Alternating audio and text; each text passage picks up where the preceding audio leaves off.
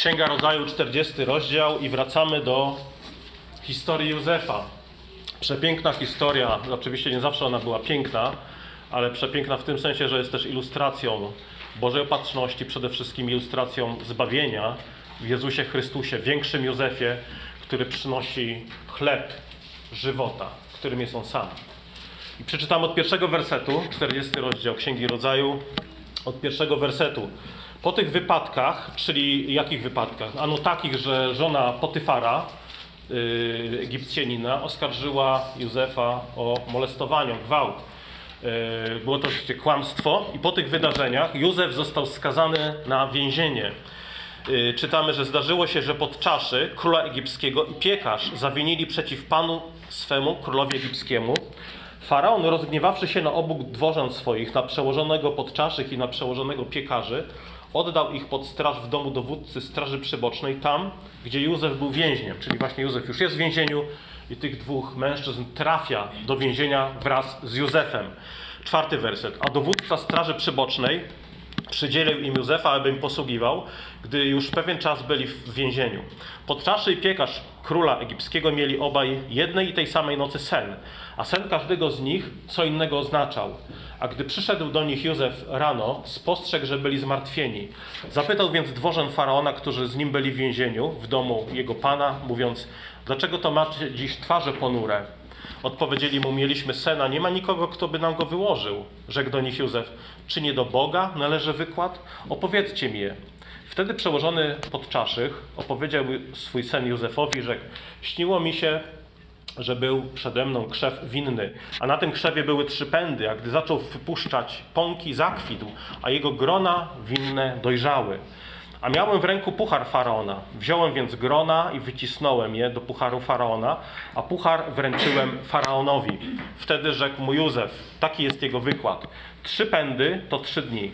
Po trzech dniach faraon podniesie do góry głowę twoją i przywróci ci urząd twój. Tak, że będziesz podawał puchar faraonowi do ręki, jak dawniej, gdy byłeś pod czaszym. Jeśli tylko nie zapomnisz o mnie, gdy ci się dobrze będzie powodziło, wyświadcz mi łaskę i wspomnij o mnie przed faraonem, by, się, by mnie wydostać z tego więzienia. Uprowadzono mnie bowiem podstępnie z ziemi Hebrajczyków, a tutaj także nie uczynił im nic złego, za co by mnie miano wtrącić do więzienia. A przełożony piekarzy, widząc, że dobrze to wyłożył, rzekł do Józefa: Ja też miałem sen. Oto trzy kosze białego pieczywa były na mojej głowie, a w koszu który był najwyżej, było różne pieczywo, jakie jada faraon. Ptaki zaś wyjadały je z kosza na mojej głowie. Wtedy odpowiedział Józef i rzekł: Oto jego wykład. Trzy kosze to trzy dni. Po trzech dniach faraon podniesie wysoko głowę twoją, bo powiesi cię na drzewie i ptaki będą zjadać twoje ciało. Na trzeci dzień, w dniu urodzin faraona, urządził on ucztę dla wszystkich dworzan swoich i w gronie dworzan swoich podniósł głowę przełożonego podczaszych i przełożonego piekarzy. Przełożonego podczaszych po, przywrócił do jego godności podczaszego, także znów podawał puchar do rąk faraona. A przełożonego piekarzy kazał powiesić zgodnie z wykładem snów przez Józefa. Lecz przełożony podczaszych nie pamiętał o Józefie, bo zapomniał o nim. Ojcze, dziękujemy Tobie za dzień zmartwychwstania Jezusa. Wyznajemy za Twoim słowem, że Jezus żyje, że jest obecny tutaj pośród nas, w swoim duchu, w swoim słowie, które jest niczym żywy, ostry i obosieczny miecz. Modlimy się, aby Jego słowo nas przemieniało i prowadziło do świętości. Uświęć nas, Panie, teraz Twoim słowem. Amen. Oto Józef trafia do więzienia. Pamiętacie, był to skutek jego posłuszeństwa Bogu, paradoksalnie, posłuszeństwa Bogu i lojalności wobec Potyfara. Został niesprawiedliwie oskarżony przez żonę Potyfara o próbę gwałtu. Oczywiście to ona była osobą, która zdarła z Józefa szatę i namawiała do niemoralności. Józef oczywiście zareagował tak, jak powinien e, zareagować silny i rozsądny mężczyzna, czyli po prostu uciekł od seksualnej pokusy. E, co ciekawe, nawet Potyfar, który wtrąca e, Józefa do więzienia, zdaje się bardziej wierzyć jemu niż własnej żonie. Czego dowodem jest to, że nie skazuje Józefa na śmierć, na co zasługiwała tak naprawdę próba gwałtu przez niewolnika na żonie wysoko postawionego dostojnika. Widzimy również, że więzienie, do którego trafia Józef, ono znajdowało się w jakiś sposób przy domu tego Potyfara. E, czytamy, że e, oddał ich pod straż, trzeci werset tego rozdziału, pod straż w domu, zobaczcie, w domu dowódcy straży przybocznej, właśnie Potyfara, tam gdzie Józef był więźniem.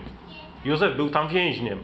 Czyli wydaje się, że cały czas Potyfar chciał, nawet kiedy Józef był w więzieniu, chciał go gdzieś mieć yy, w swoim otoczeniu i znalazł jakiś sposób, żeby ta kara nie była aż tak dotkliwa.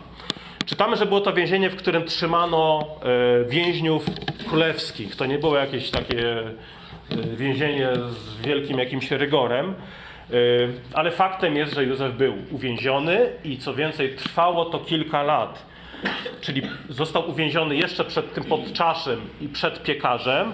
I czytamy, że nawet po wyjściu podczaszego na wolność, Józef był w więzieniu jeszcze dwa lata. Dwa lata. Józef doświadcza niesprawiedliwych, krzywdzących oskarżeń, jakie słuchajcie, będą udziałem Bożych dzieci. Jest oskarżony niesprawiedliwie przez żonę Potyfara i w Księdze Rodzaju nie jest to do, odosobniony przypadek.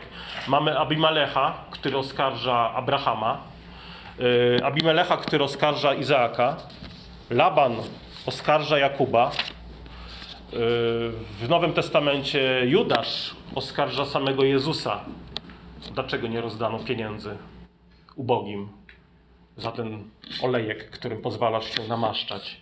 Szatan w Księdze Apokalipsy jest nazywany oskarżycielem braci. To twoja wina. To ty jesteś odpowiedzialny.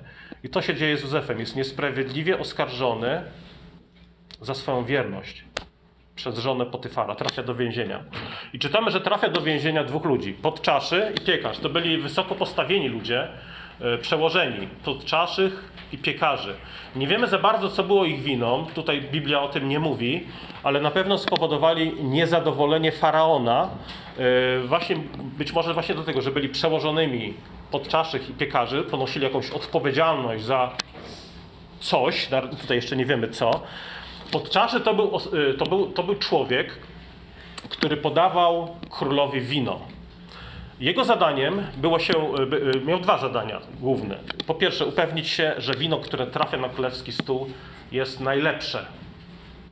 I po drugie, że nie ma w tym winie trucizny. Tak, królowie żyli w tamtym czasie w takich obawach właśnie, że tu może być coś podane trującego na, na stole. Także to był e, rodzaj oficjalnej pozycji.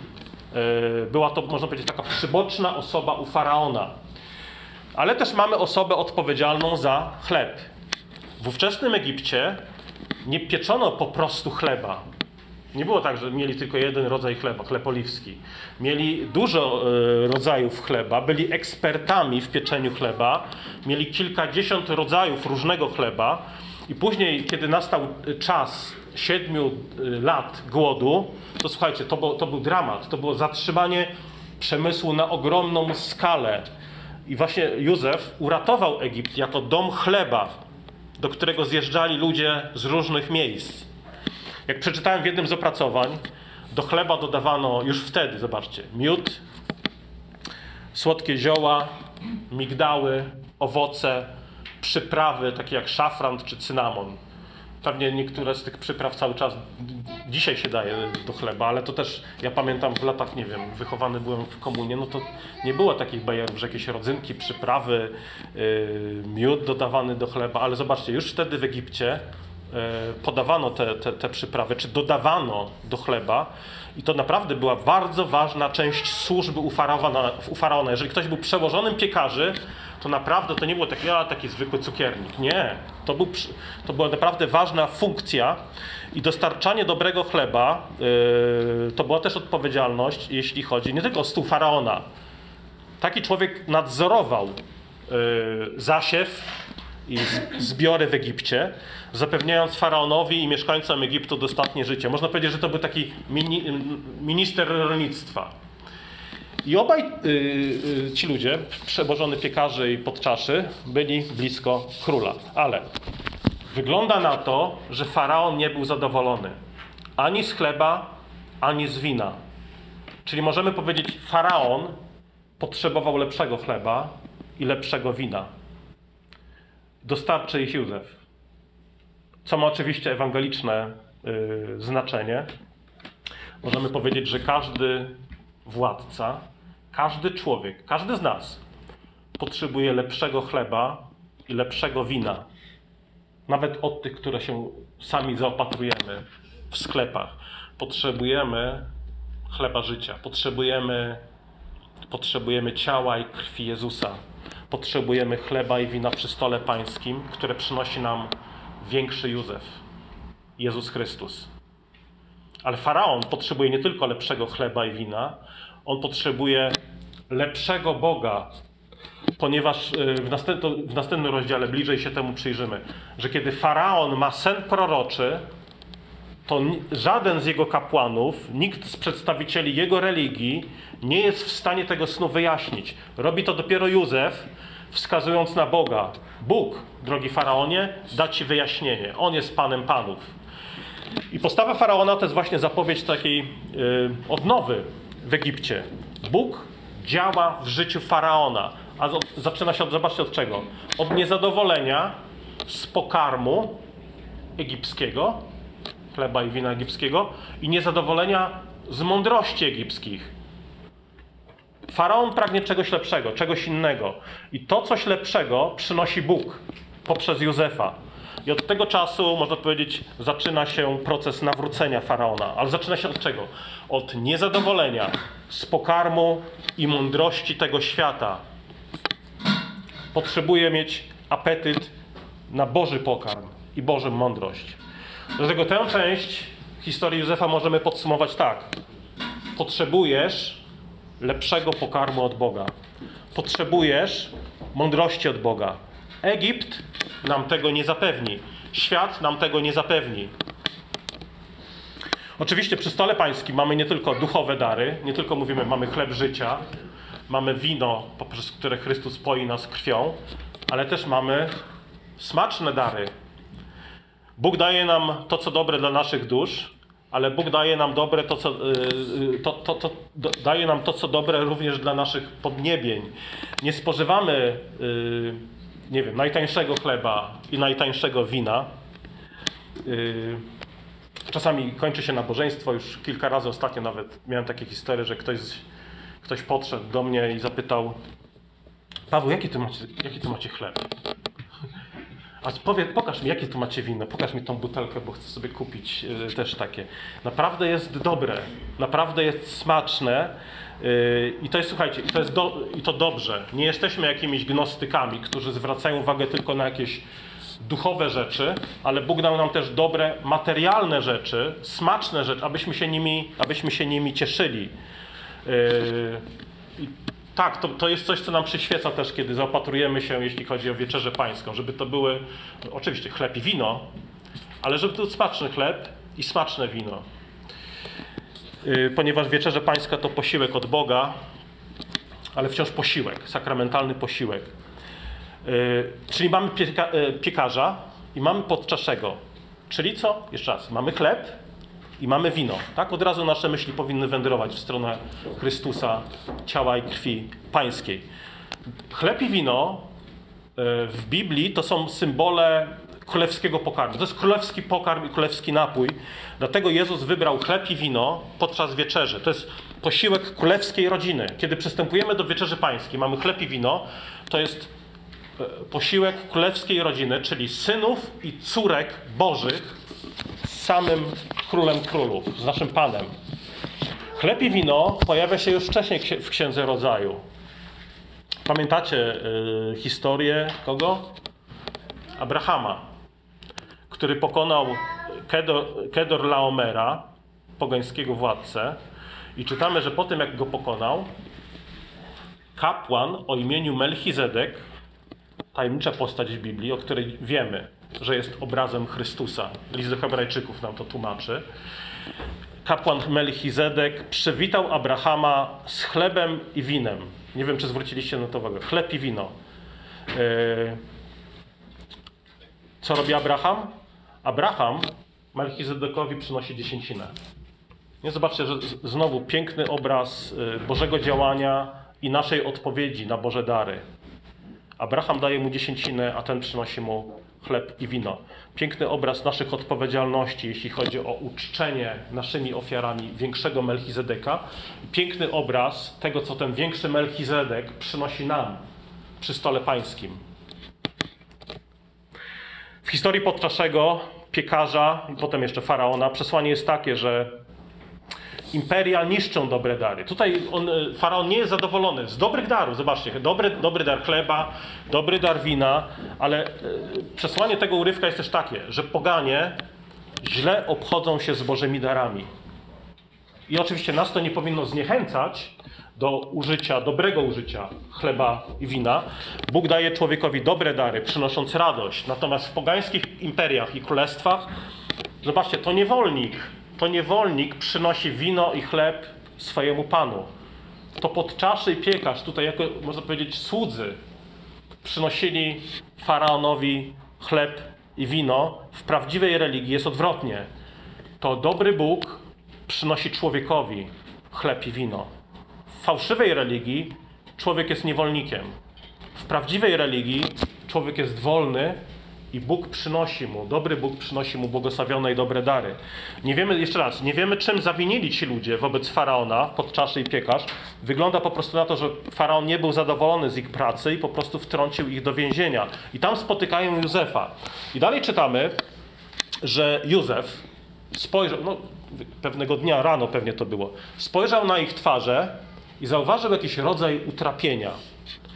Yy, czytamy w szóstym wersecie. A gdy przyszedł do nich Józef rano, spostrzegł, że byli zmartwieni. Zapytał więc dworzan faraona, którzy z nim byli w więzieniu w domu jego pana, mówiąc: Dlaczego to dziś macie twarze ponure? No i oni zaczęli odpowiadać. Ale zwróćcie uwagę, Józef nie tylko umiał czytać, można powiedzieć, Boże Słowo, ale też umiał czytać ludzi. Yy, był mądry. Wystarczyło, że spojrzał na ich twarze ujrzał jakieś zmartwienie, tak? Od razu widział, że ta twarz, ich twarz coś mówi. I zobaczcie, tak jest, nie? Czasami, oczywiście są, po, są ludzie, którzy, po, po, po, których nic nie widzisz, jeśli chodzi o emocje. Jest taki ten yy, mem, Steven Seagal, który się smuci, który się raduje, który się denerwuje, który się martwi i zawsze jest to ta sama twarz. Tam nie ma żadnych emocji, ale y, generalnie po twarzy ludzi poznasz. Często możemy poznać, czy się martwią, czy się radują, czy są zestresowani i tak dalej, tak dalej. Twarz wiele mówi. Y, nie każdy to zauważa, nie każdy zwraca może uwagę na to, bo często jesteśmy tak zajęci samymi sobą, że nie widzimy drugich, ale mądrość widzi. I Józef zapytał ich, co się stało. Mógłby, pomyśl, no, mógłby równie dobrze powiedzieć, kolesie mają jakieś problemy, co mnie to obchodzi, nie znam ich w ogóle, są, dlaczego mam w ogóle pytać ich. Pewnie coś przeskrobali u Faraona i dobra, niech się martwią. Mógł nie ingerować, ale postanowił zainteresować się ich losem, czyli yy, mądrość widzi, ale nie tylko widzi. Zobaczcie, że Józef się interesuje co się z nimi dzieje. Ciekawe, że jest sam zdradzony przez braci, sam ma mnóstwo powodów, żeby och, być zgorzkniałym, mieć poczucie zranienia, niesprawiedliwości, a jednak tutaj wykazuje inicjatywę, interesuje się, okazuje im troskę i podczaszy i piekarz opowiadają mu swoje sny.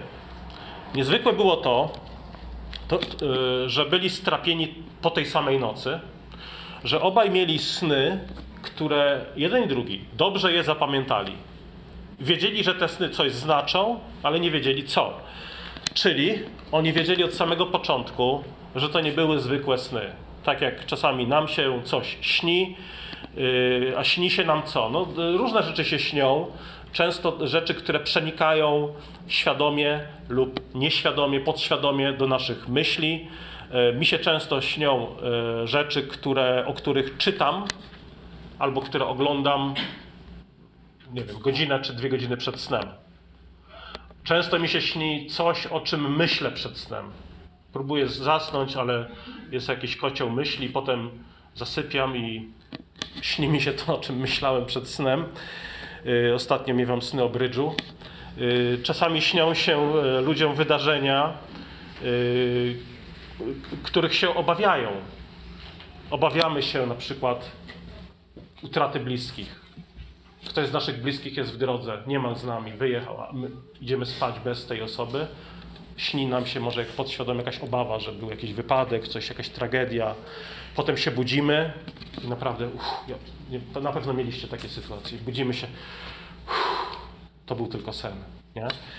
To się nie wydarzyło. Sen to jest po prostu często zgromadzenie informacji w ciągu dnia. Często bywa albo informacji, albo naszych obaw ciągu, w ciągu dnia albo tygodnia. W jakimś sensie wyczyszczenie umysłu, taki rodzaj resetu. I po prostu następnego dnia się budzimy. I ja bym powiedział, w 90 paru przypadkach w ogóle już nie pamiętamy, co nam się śniło. Tutaj to był inny rodzaj snu. To były sny od Boga, a więc rodzaj wizji od Boga. Sny w Biblii nie są wyrazem obaw y, albo radości danej osoby. Sny od Boga to są po prostu zwykle wizje tego, co się wydarzy. To były sny eschatologiczne, czyli poprzez sny Bóg przepowiada, co się wydarzy, aby człowiek mógł się na to przygotować. I w historii Józefa, tutaj mamy e, kumulację aż pięciu snów w tej historii, e, przynajmniej do tej pory. Mamy dwa sny Józefa, w których Józef widzi swoją przyszłość i przyszłość swojej rodziny. Tam pamiętacie snopy, które mu się kłaniały i on mówi, że to no, każdy z nich to rozumiał, że nadejdzie czas, kiedy bracia nawet będą się kłaniać Józefowi. Oni oczywiście powiedzieli, co? W życiu, nie? Że to, uznali to, że to jest jakiś rodzaj pychy Józefa. I to się wypełniło, kiedy przybyli do Egiptu i oddali pokłon wysoko postawionemu namiestnikowi i się okazało, że był to Józef, o czym oni nie wiedzieli. Ale te sny się wypełniły. Tutaj mamy dwa sny, piekarza i podczaszego, które też dotyczą przyszłości. One też się wypełniły. I w następnym rozdziale będziemy y, czytać o śnie Faraona, który dotyczy czasu głodu w Egipcie. On, on, on, też się wypełnił. I teraz co się śniło tym dwóm ludziom? Podczaszemu śnił się krzew winny z trzema pędami, trzema dojrzałymi gronami. We śnie podczaszy wyciskał ich sok do pucharu i podawał ten puchar faraonowi. Józef zaczął od tego. Te sny pochodzą od Boga, więc to Bóg daje ich wyjaśnienie. Czyli zobaczcie, pierwsza rzecz, on ich, on, on ich ewangelizuje, można powiedzieć. W, w, w, niesprzyjających okolicznościach on im mówi o Bogu. To Bóg da wyjaśnienie. Czyli on nie jest tutaj jakimś, wiecie, no, psychoterapeutą. Nie wnika w ich jaźń, ego, podświadomość. On mówi, skoro sny są od Boga, to, to wyjaśnienie też musi pochodzić od Boga. I wyjaśnia im sny, odwołując się między innymi do symboliki biblijnej.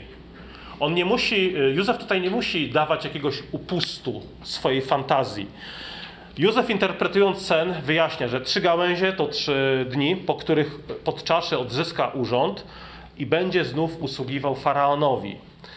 Yy, poprosił tego podczaszego, że słuchaj, jak ty pójdziesz do faraona, to proszę, wspomnij o mnie, yy, ponieważ jestem tu niesprawiedliwie.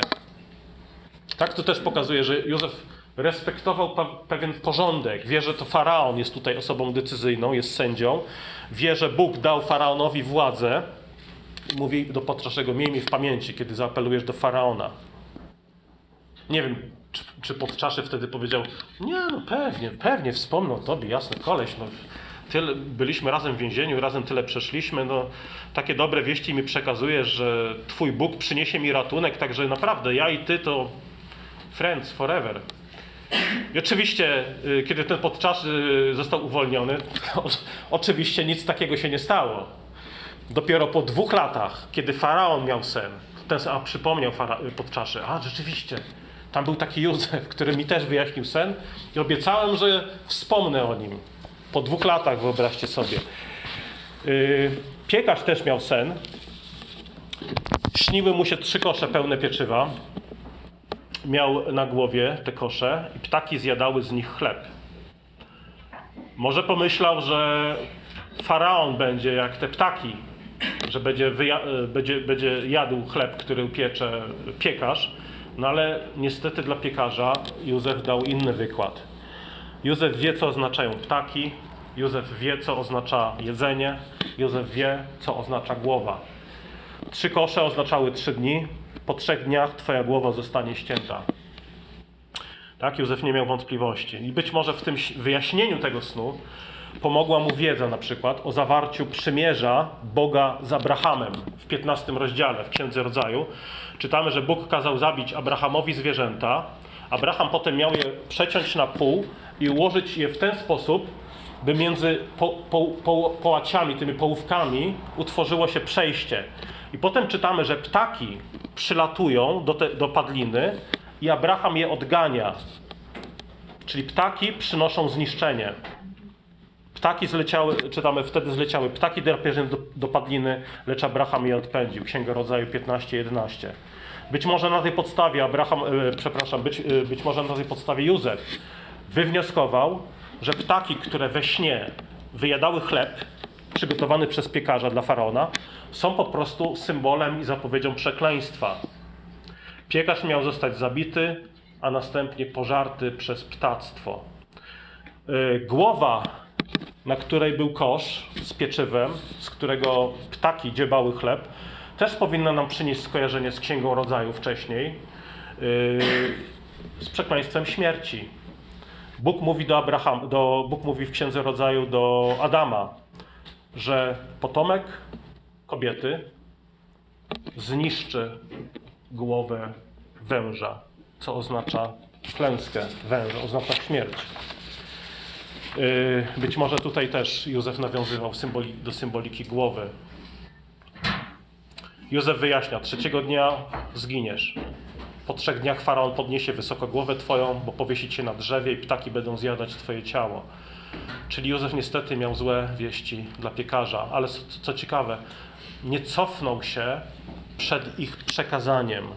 Józef był wierny w przekazywaniu zarówno dobrych wieści, jak i złych wieści. To oznaczało, że piekarz miał trzy dni, żeby zwrócić się do Boga, żeby się z nim pojednać.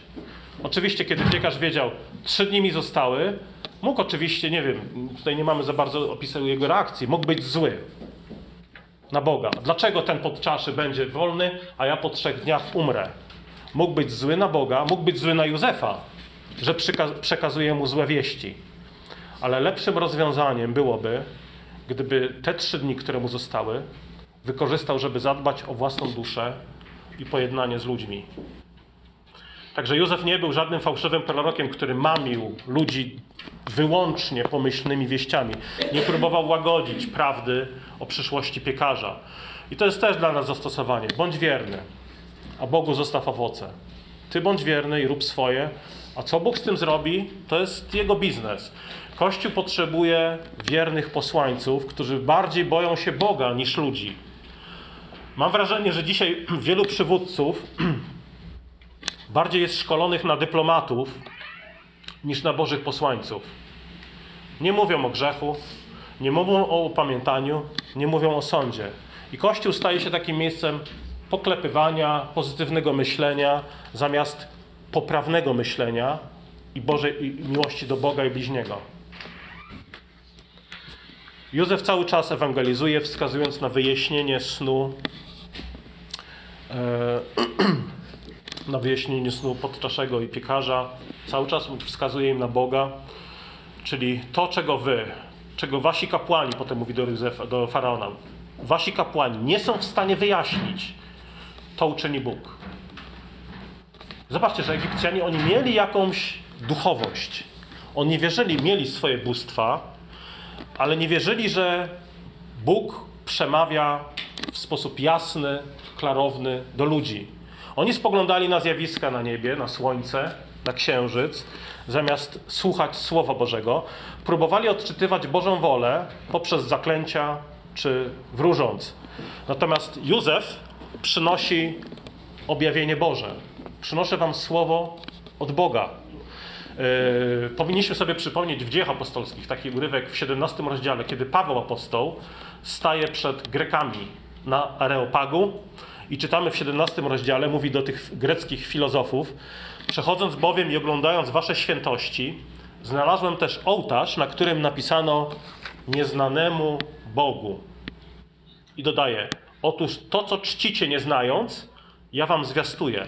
I potem zaczął im mówić o Chrystusie, o ukrzyżowaniu, a przede wszystkim o zmartwychwstaniu. Czyli jedną z najważniejszych prawd naszej wiary jest to Deus Dixit, czyli Bóg przemówił. To jest Jego objawienie. To nie jest księga zaklęć, to nie jest jakaś ukryta księga, gdzie mamy teraz poskładać co dziesiąty werset albo przeczytać coś tam od tyłu i wyjdzie nam jakiś ukryty kod, którego nie jesteśmy w stanie tak naprawdę odczytać. To jest Boże objawienie. Bóg przemówił. Yy, I słuchajcie, zrozumienie tej prawdy, że Bóg przemówił, Bóg się objawił, dla mnie to był przełom w moim życiu, jeśli chodzi o moje nawrócenie. Dlatego, że ja nie pamiętam e, w swoim życiu okresu, w którym byłem na przykład ateistą. Nie było takiego czasu, kiedy bym powiedział, nie wierzę w Boga jako takiego, nie wierzę w Boga Stwórcę, jakiś najwyższy byt. Wierzyłem w istnienie Boga cały czas, odkąd pamiętam, e, ale większość mojego tego młodzieńczego czasu wierzyłem w Boga tak jak Grecy na Areopagu. Nieznanemu Bogu. Nieznany Bogu, yy, wierzę w Ciebie. Nieznany Bogu, wierzę, że mnie stworzyłeś. No ale, no i, no i tyle.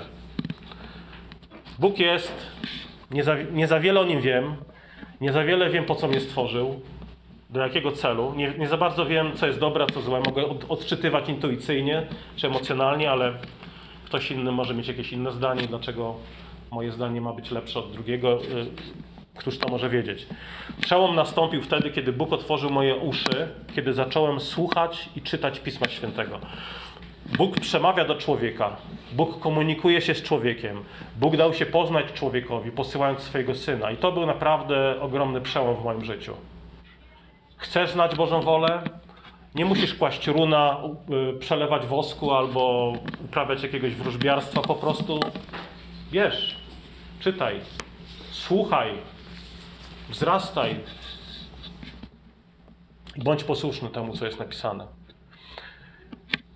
Końcówka tego urywka jest taka. Trzy dni później faraon obchodził urodziny, y, a ponieważ na przyjęciu, zwłaszcza na urodzinach króla, no nie mogło zabraknąć chleba i wina, to należało podjąć decyzję dotyczącą przełożonych piekarzy i podczaszych.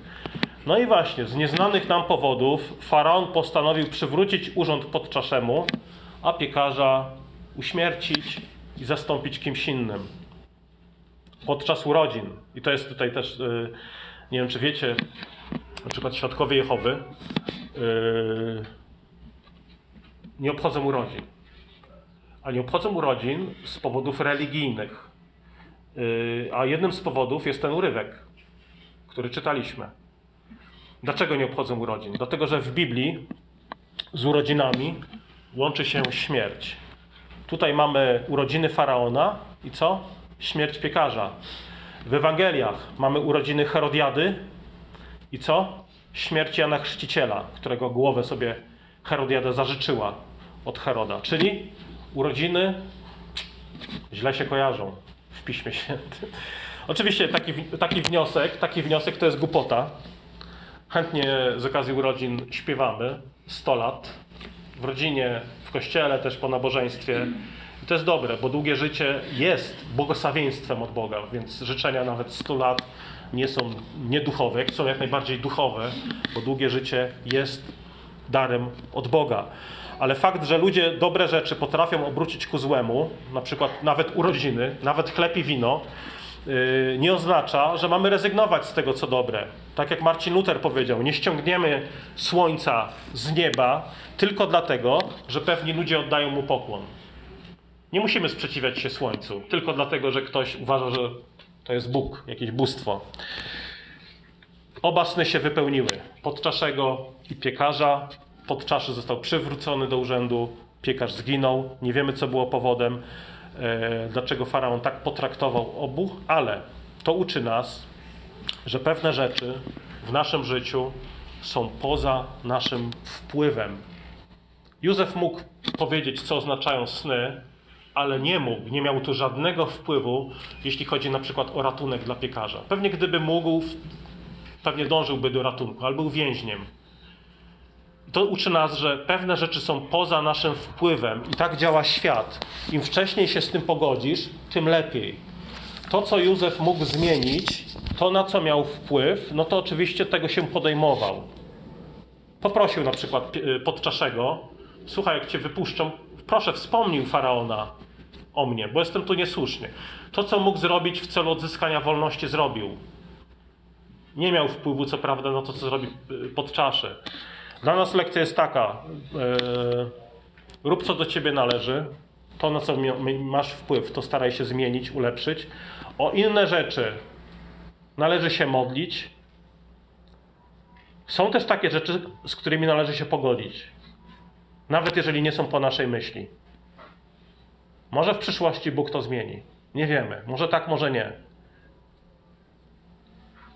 Podawałem Wam kiedyś przykład dziecka, które yy, idzie na plażę w lipcu, na Morze Bałtyckie, w Jelitkowie i buduje zamek z piasku yy, dosyć blisko wody.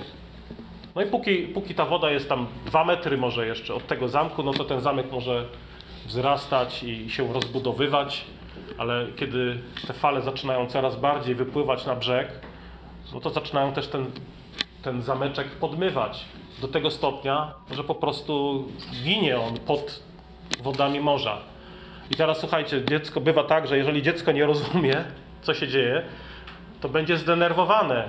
I tak bywa, już widziałem, y, że dzieci, o, tyle wysiłku, zbudowałem piękny zamek, a tutaj po prostu zalało mi. Y, Niezadowolone są. I teraz chodzi o to, żebyśmy my nie byli takimi dziećmi. Że budujemy jakiś piasek blisko wody, potem nam to podmywa, a my jesteśmy w, w, zdenerwowani. Na Boga, na męża, na żonę, na wszystkich wokół, tylko nie na siebie. No i teraz chodzi o to, żebyśmy się umieli pogodzić z rzeczywistością, że jeżeli, no, że czasami woda będzie podmywała zamki, być może w naszym życiu, będzie, może, tak, może tak być. Wtedy nie wierzgajmy, po prostu z pewnymi rzeczami należy się pogodzić. Nie, nie namawiam tutaj do bierności, bo jest cała przestrzeń rzeczy, na które mamy wpływ, które powinniśmy robić z wiarą, że Bóg będzie błogosławił. Końcówka jest taka. Mamy tutaj wzmiankę, że przełożony podczas ich nie pamiętał o Józefie. Nie wiemy, czy był pełen eu- euforii, entuzjazmu i w tym wszystkim zapomniał, czy po prostu machnął ręką i stwierdził, dobra, tam mam to gdzieś, ważne, że ja jestem wolny.